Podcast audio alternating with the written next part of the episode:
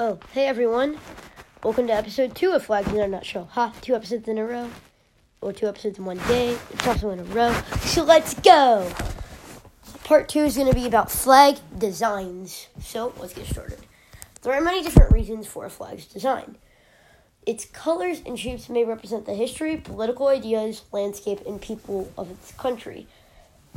So the, let's talk about the history of flags. Some flag designs, particularly European ones, come from centuries ago.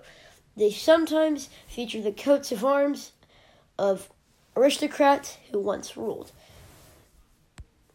In the last 200 years, many countries have become independent from European colonial rule, and so have needed a new flag design. Some countries, especially in the Caribbean, held flag design components from their residents to enter. Flags may alter because of politics, new leaders. Well, flags may alter because of politics. New leaders sometimes change national flags when they come to power.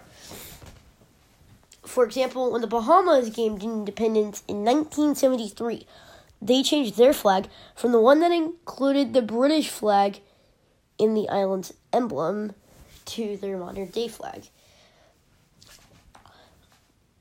Now let's talk about flag manners. Countries have rules of et have rules of manners for using flags. It's possible to offend people by breaking their rules, so you should never hang a flag upside down or treat it with disrespect.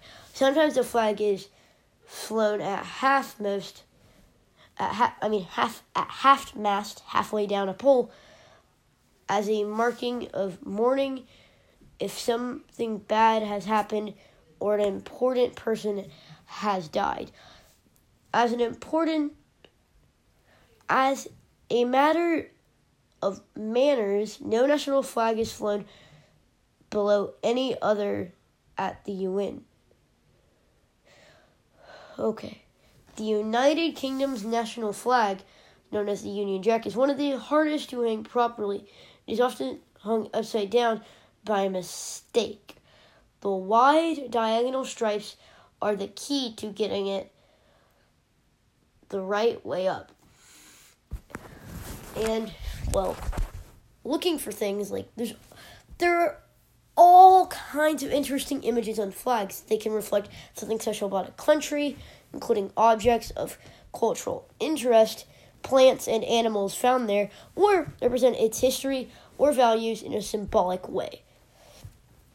Anyways, this is that's it for this episode of Flags in a Nutshell.